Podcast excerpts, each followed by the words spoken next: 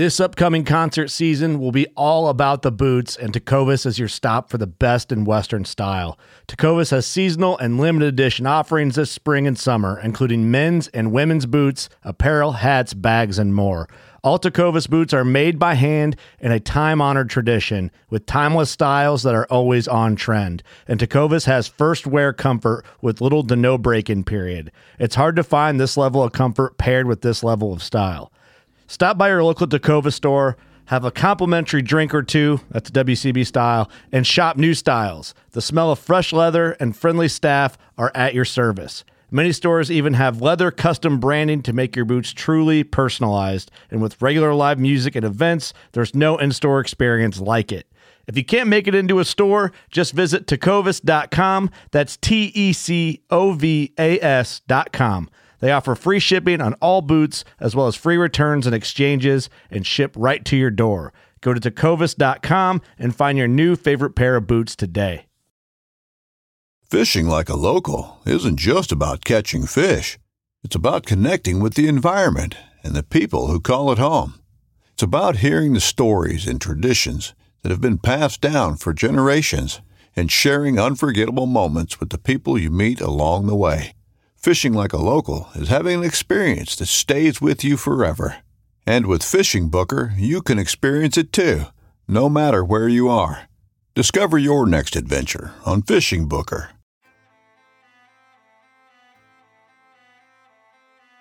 So there's a reason why I started Blood Origins. And that reason is simple. Is that I wanted to convey the truth about hunting. It brings awareness to to non-hunters that it's it's more than just killing animals. How do I start it? Brittany. My name My, is- Does my hair look okay? It's fantastic. My name is Mike Axelrod.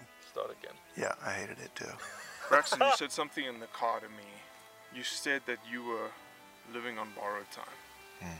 there's a perception around who hunters are, what we're supposed to be, and a, a feminist that works for a non-profit that is a hunter that has only eaten wild game for the last 20 years is likely not the thing that people think about when it comes to a hunter.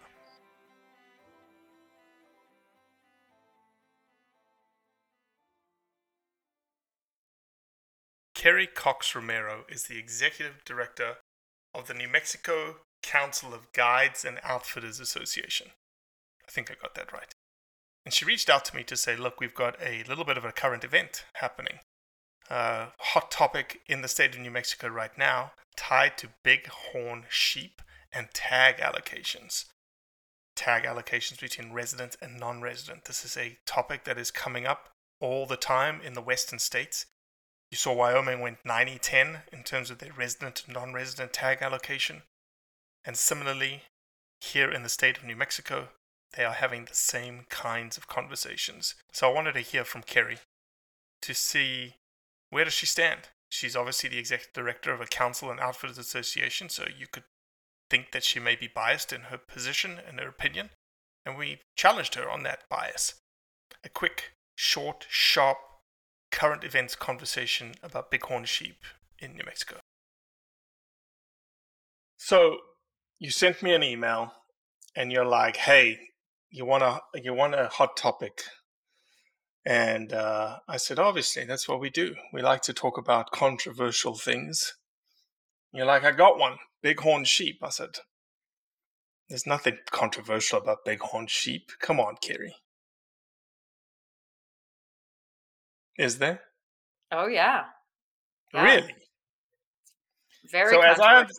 Yeah. as I understand it, is is it akin to what happened in Wyoming, but even more? Like Wyoming went to a 90-10 model in which now the chances of a non-resident drawing a sheep tag in Wyoming is like I think it's 50 years now Wow. in terms of the preference points. Yeah, people that had 22, 26 preference points, people have calculated it out to like 48 now in a 90-10 scenario. So I would say it's born out of the same sort of resident preference agenda, but because Wyoming the hunting industry in Wyoming works so differently from the hunting industry in New Mexico. It's different. It's not exactly what's going on in Wyoming, but it's Okay. a it's born out of a similar push for resident preference. Okay. Well, um, without further ado, Kerry Romero, welcome to the Blood Origins podcast. Thank you. Will you uh, introduce yourself to everyone? Sure. Uh, my name is Carrie Cox Romero. I'm the executive director of the New Mexico Council of Outfitters and Guides. And uh, so, what what does that kind of mean? I'm I'm basically the lobbyist for the outfitting industry in the state of New Mexico. We advocate the outfitting industry and non-resident hunter opportunity as well. So it's a fair it's a fair assumption that you are on the on the side of what's best for hunting and hunters. Is that a fair assumption? yeah, definitely, So- yeah. We advocate the hunting industry, and you know, honestly, I get a lot of criticism from residents because they we seem very non-resident focused, but you know, I'm a resident hunter. My family is a resident hunter. My kids are resident hunters, and I'm born and raised in New Mexico, and I'm sure I'll be here my whole life. So, got you know, got a lot of soft spot for the hunting industry in the state of New Mexico. So wouldn't this situation that we're about to discuss wouldn't this situation benefit you and benefit your kids because it means more opportunity for them and, and the residents of New Mexico? Well, I mean, I guess it depends on your definition of benefit. So there are only seven non resident sheep tags that are allocated in the state of New Mexico right now. So How many in total? How many in total? 50. Between Rockies and deserts, there are 50 total. Non residents get seven. So, I mean, yeah. So I guess seven more tags. So fourteen percent.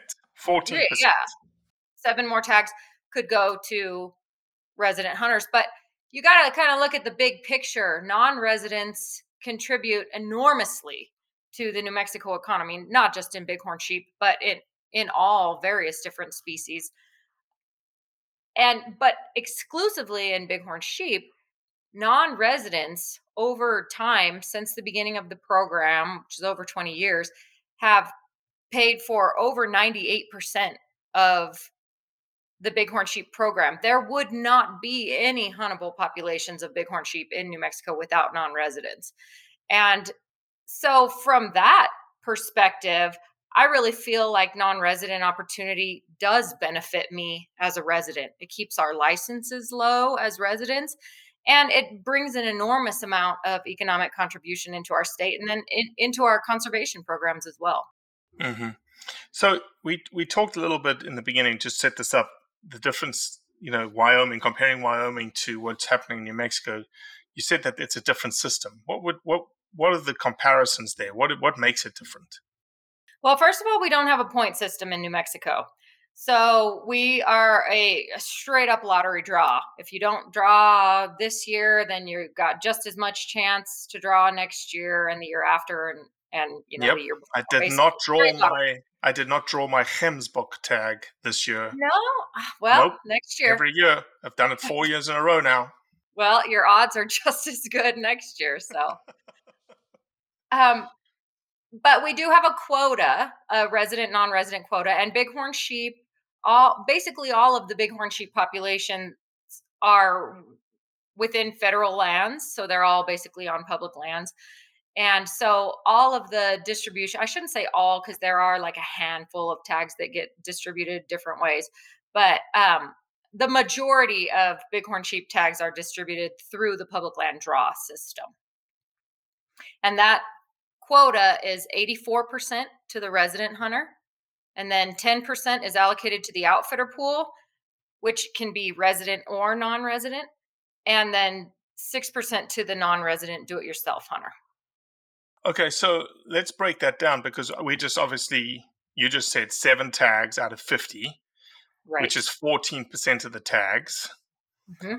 Are those seven including? You just you just gave me a, a different set of percentages. Ten percent for the outfitter guide pool. So how does that work? Yeah, so I actually don't have how it broke out. I could do it mathematically really quick. So the statute reads at least 84%. So you would take whatever 84 percent of fifty is. Mm-hmm. What is that? I don't have a calculator on me. I'll do it. Forty-two. And what's the decimal? There is none. Okay. All right. So then 42, but they got 43. I know they got 43. So there's got to be a rounding somewhere. Anyways, they get at least 84%. So if there is a remainder, then they get an additional tag because they Okay. have to get at least 84%. So then you would give that that other tag to the resident so they get 43. Then in Bighorn Sheep, because it's a once in a lifetime opportunity and because the residents odds are higher in the resident pool, they would theoretically not contract with an outfitter.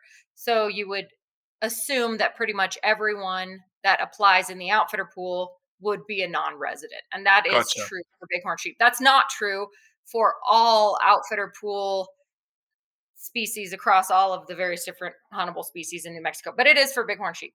So then the outfitters are going to get a certain percentage, that next percentage. So what's that? Seven, 10% of seven. Anyways, you see where I'm going with this. I don't have a Yep. calculator. Exactly. Exactly. And then the DIY hunters would get the other. So, but there's only seven. It's not Mhm. like we're talking hundreds of tags. So the way that this issue has kind of been painted by the resident preference organizations that are pushing it is they you know they they kind of speak without talking down into numbers and they make it seem like there are hundreds of tags but we're not talking about hundreds of tags we're not even talking about 10 tags we're talking about seven tags that currently go to non-residents Well, you could see it over time, right? Uh, Five years, it's 35 tags. 10 years, it's close to 70 tags. So then Well- you're talking about a lot of tags. perhaps you could but i mean if you look at the bighorn sheep program since it's originated basically back in like the late 70s in new mexico we we haven't achieved we're not achieving 35 tags a year we're not growing by that percentage a year Mhm. Where we've come from since the Turk injunction was overturned, which kind of like set this whole thing into motion since 2014. I think we've grown by, uh, I think the non resident tags have grown by about four. So, what would be is I don't want to assume anything, so I'll just lay the question out there. So, what is the driver of the? So, is this a legislation that's being pushed forward in the New Mexico uh, state legislative process? Is it a process, or is it through the commission? What's the What's the situation here? Yes, it is through the commission. So every four years in the state of New Mexico, the big game rules come open. And Okay. that is the time when the Department of Game and Fish basically reallocates hunting uh, opportunity throughout all of the various different big game species, except for predators. Predators aren't until next year. But, um, and then that sets the parameters for the next four years of hunting season. Yeah, the regulations essentially. They Right. can adapt it on a year by year basis based on weather or take or whatever, right? Right. Right. Right. Yeah. So we're in that process right now. And that is a game commission process. It does nothing has to go through the legislature. So what's happening is, and this happened during the last big game rule cycle as well.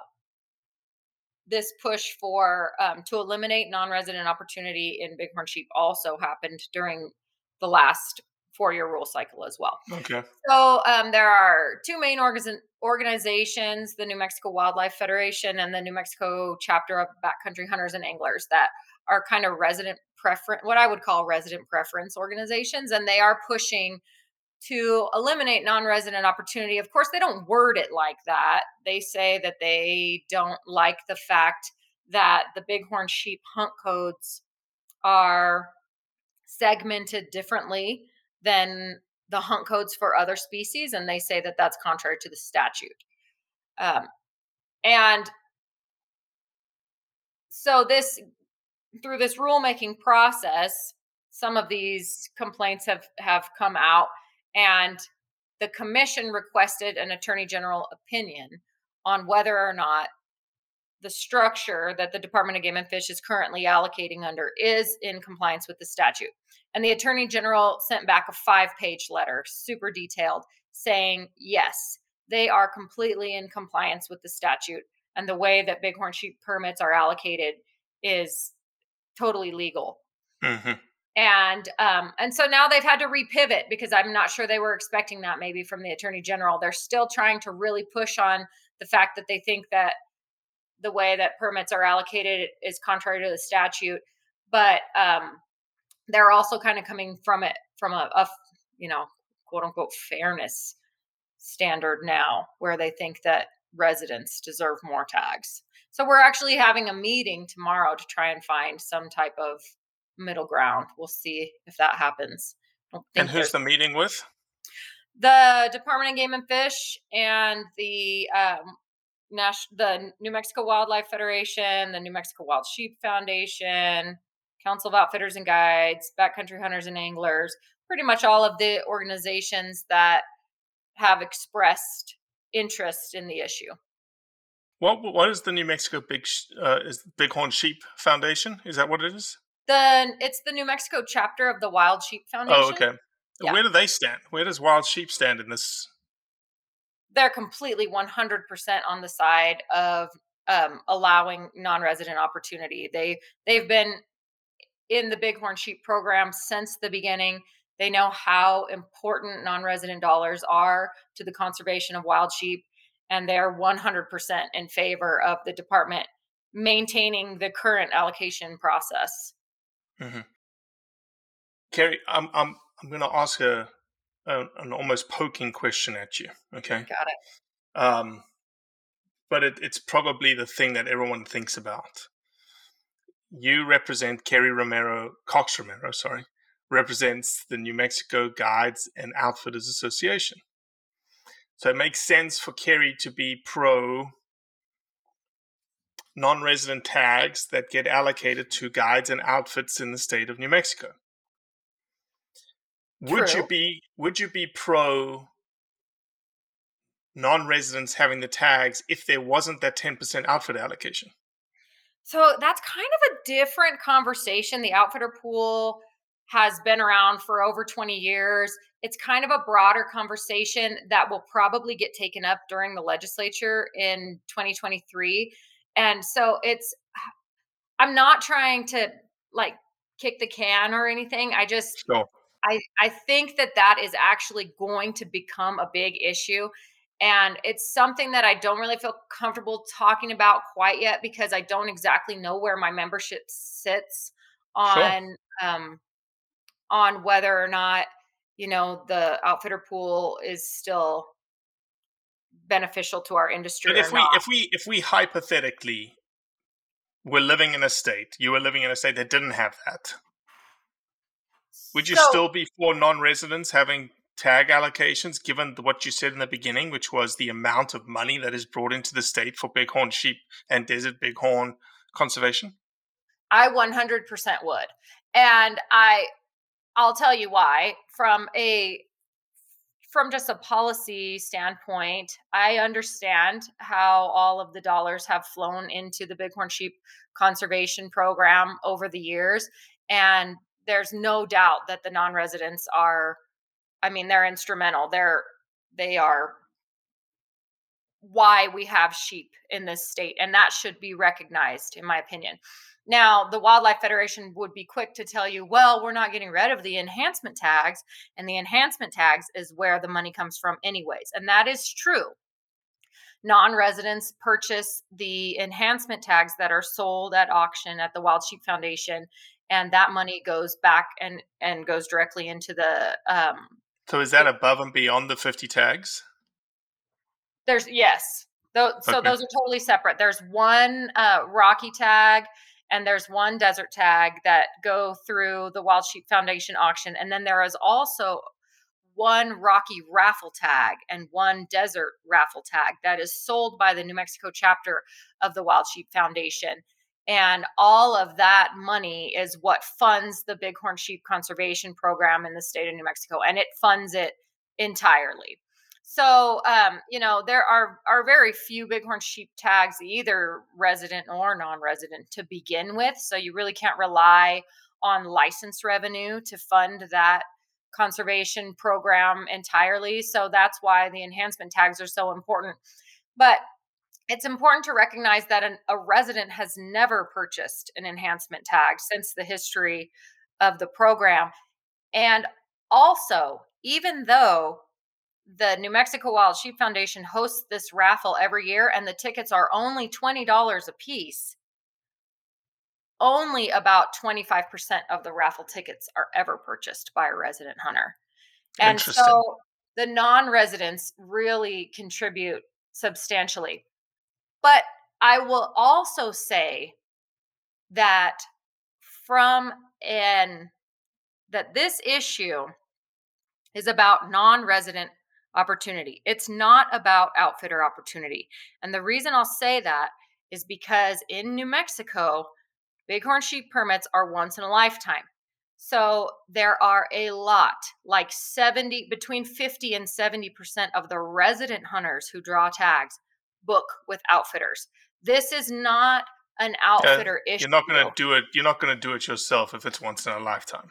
Exactly. And so we don't stand as a as a representative for the outfitting industry. The outfitting industry does not stand to be injured if non-resident opportunity is eliminated for bighorn sheep. We already book a huge percentage of the resident hunters. So this issue is all about non-resident opportunity and the importance of non-resident to the overall hunting economy. Yeah, it's a, it's a very interesting dilemma, right? Because you can there's it's it's, it's uh, of course the reason why you guys are having these meetings is it's a super sticky wicket essentially in that you're right the enhancement tags provide a lot of money. They are the driver. They are that 98% number that you discussed in the beginning. Right. So the seven non-resident tags in the pool really don't you know equivalent to any of that 98% all it is is to your last point is giving people another outside of the state an opportunity to hunt the resource of that state, which gets into a whole quagmire of, you know, one of the reasons why Wyoming went 90 10 mm-hmm. is that, you know, and I speak for myself here, and I ha- I've had this conversation before with someone out of Wyoming. Um, gosh, what was his name? It was a very interesting conversation. Um, anyway, it, it went something along these lines that I'm an American. I'm very proud and privileged to be an American now. And that allows me, gives me opportunity to hunt so many different things, not just in the state that I reside in. And so I want to go hunt other things in different states. And so I would want the opportunity for this public resource that is cared for by my tax dollars to be available to me. However, I also, on the other side, um, on the other side of the equation, I can also understand someone who lives in a state saying these are my resources, which they are, they're the state resources, saying I don't want anybody to come hunt these resources. They're, they're, they're I live here. If you want to come hunt these resources, come live here. I, I get both sides of the coin, right?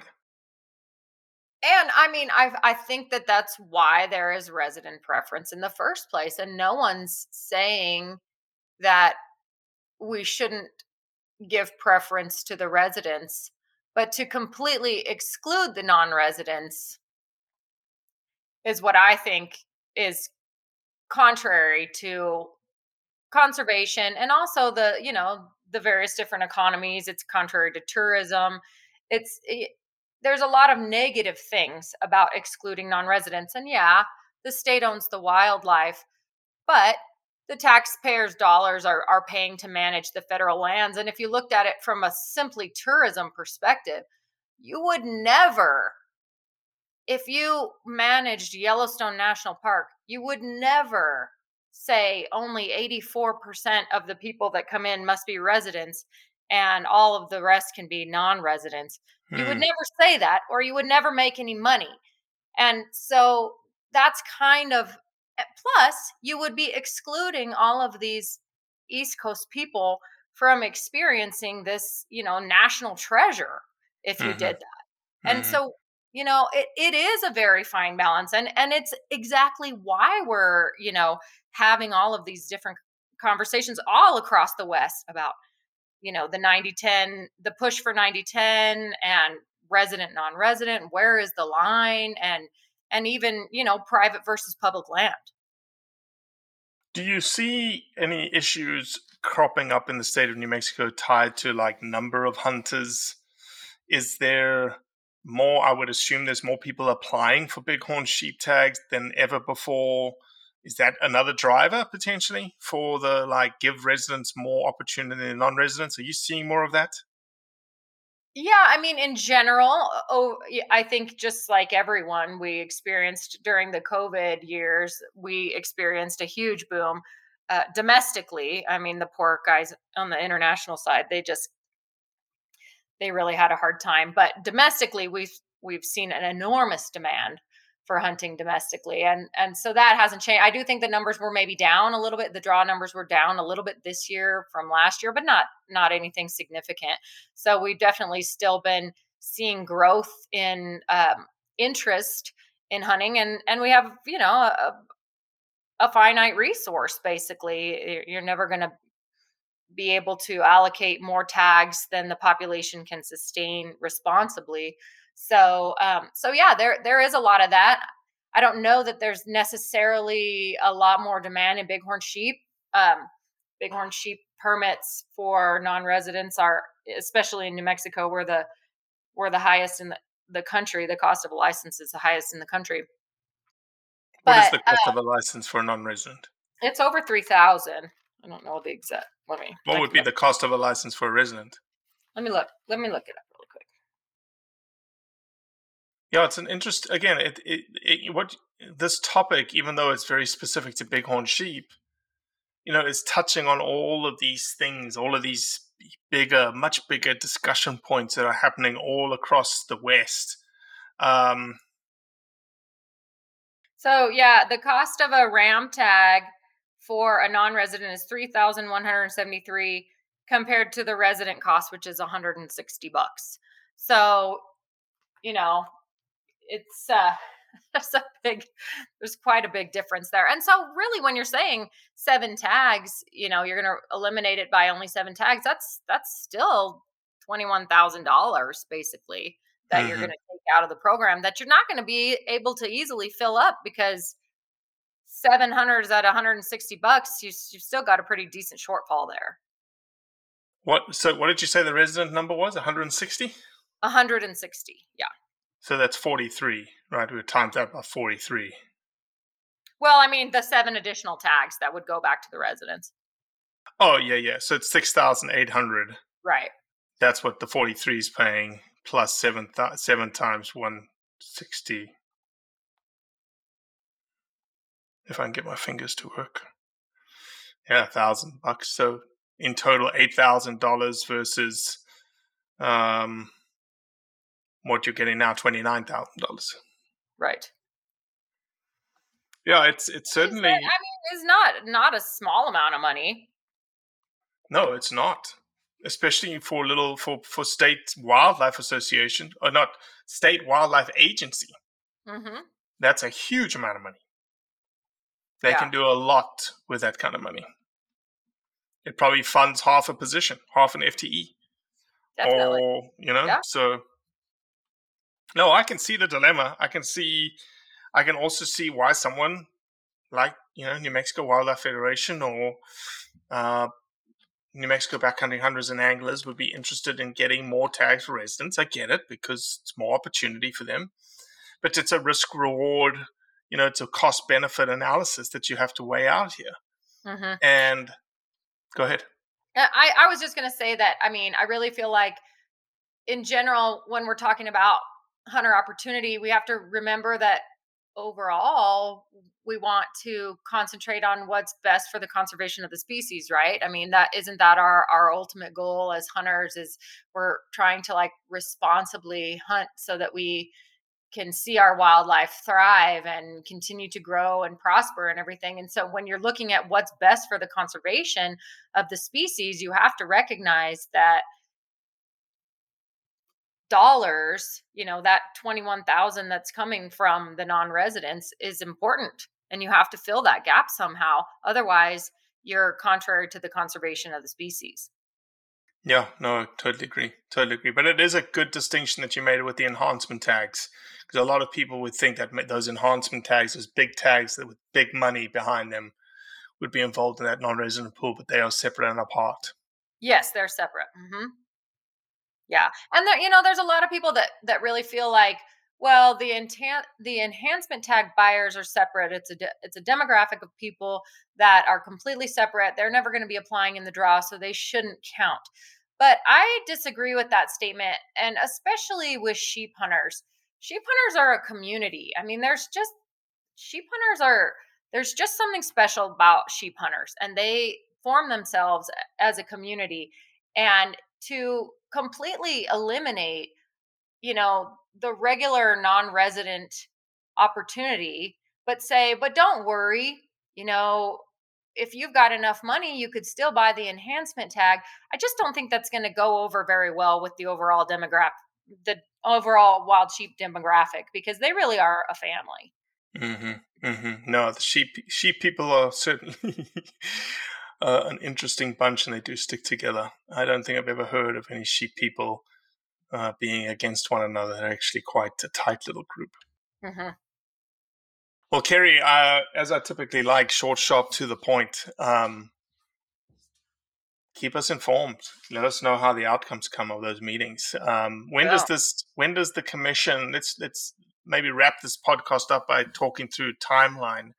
When does the commission uh, put forward its recommendations for the guidelines for the next five years or four okay. years? Yeah. So, um, so there was just a a meeting this past Monday, and there was a vote. The commission voted. Give us a date because we when this podcast, okay. So on which, the 9th of May, yeah, the the 9th of May, the the Game Commission voted to extend the public comment process on bighorn sheep.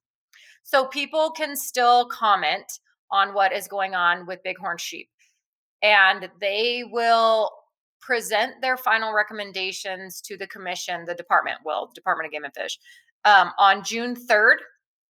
And then the process, the commission process is kind of a formality. After that, it kind of has to go to the register for 30 days and sit there unchanged. And then there's like a formal process where the, the commission has to approve it after that time. But basically, June 3rd or that area is kind of the timeline for bighorn sheep. All the species are um, on their own various little timelines. Elk, deer, and the exotics rule is open now, and those will be set to close basically sometime in October. Um, okay. And then pronghorn has already been approved and is at the register now, so that that will be officially approved on June third.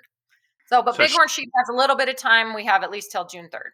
Okay, perfect, perfect. So anybody can submit public comment to the commission, mm-hmm. and um, if you, you are for find, or against it, yeah, you can find all of the information of of where you need to provide public comment on the New Mexico Department of Game and Fish website, and um, it's under uh, commission on the far right side on the website. It says commission, and then you can go to proposals under consideration. You'll find bighorn sheep, and you can just comment right there.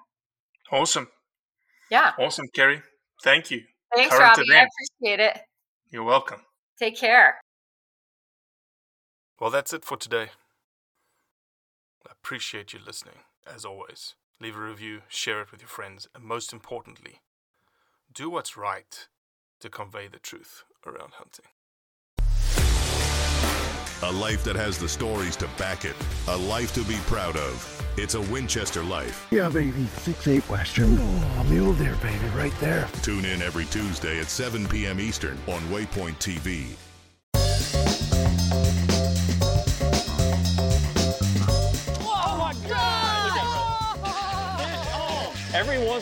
Fun to go like just full blown redneck on these fish This is like high-tech cane pole fishing right here. From the white sandy beaches to the crystal blue waters, enjoy the best fishing Panama City Beach has to offer during Chasing the Sun. Sundays at 9:30 a.m. Eastern on Waypoint TV, the destination for outdoor entertainment.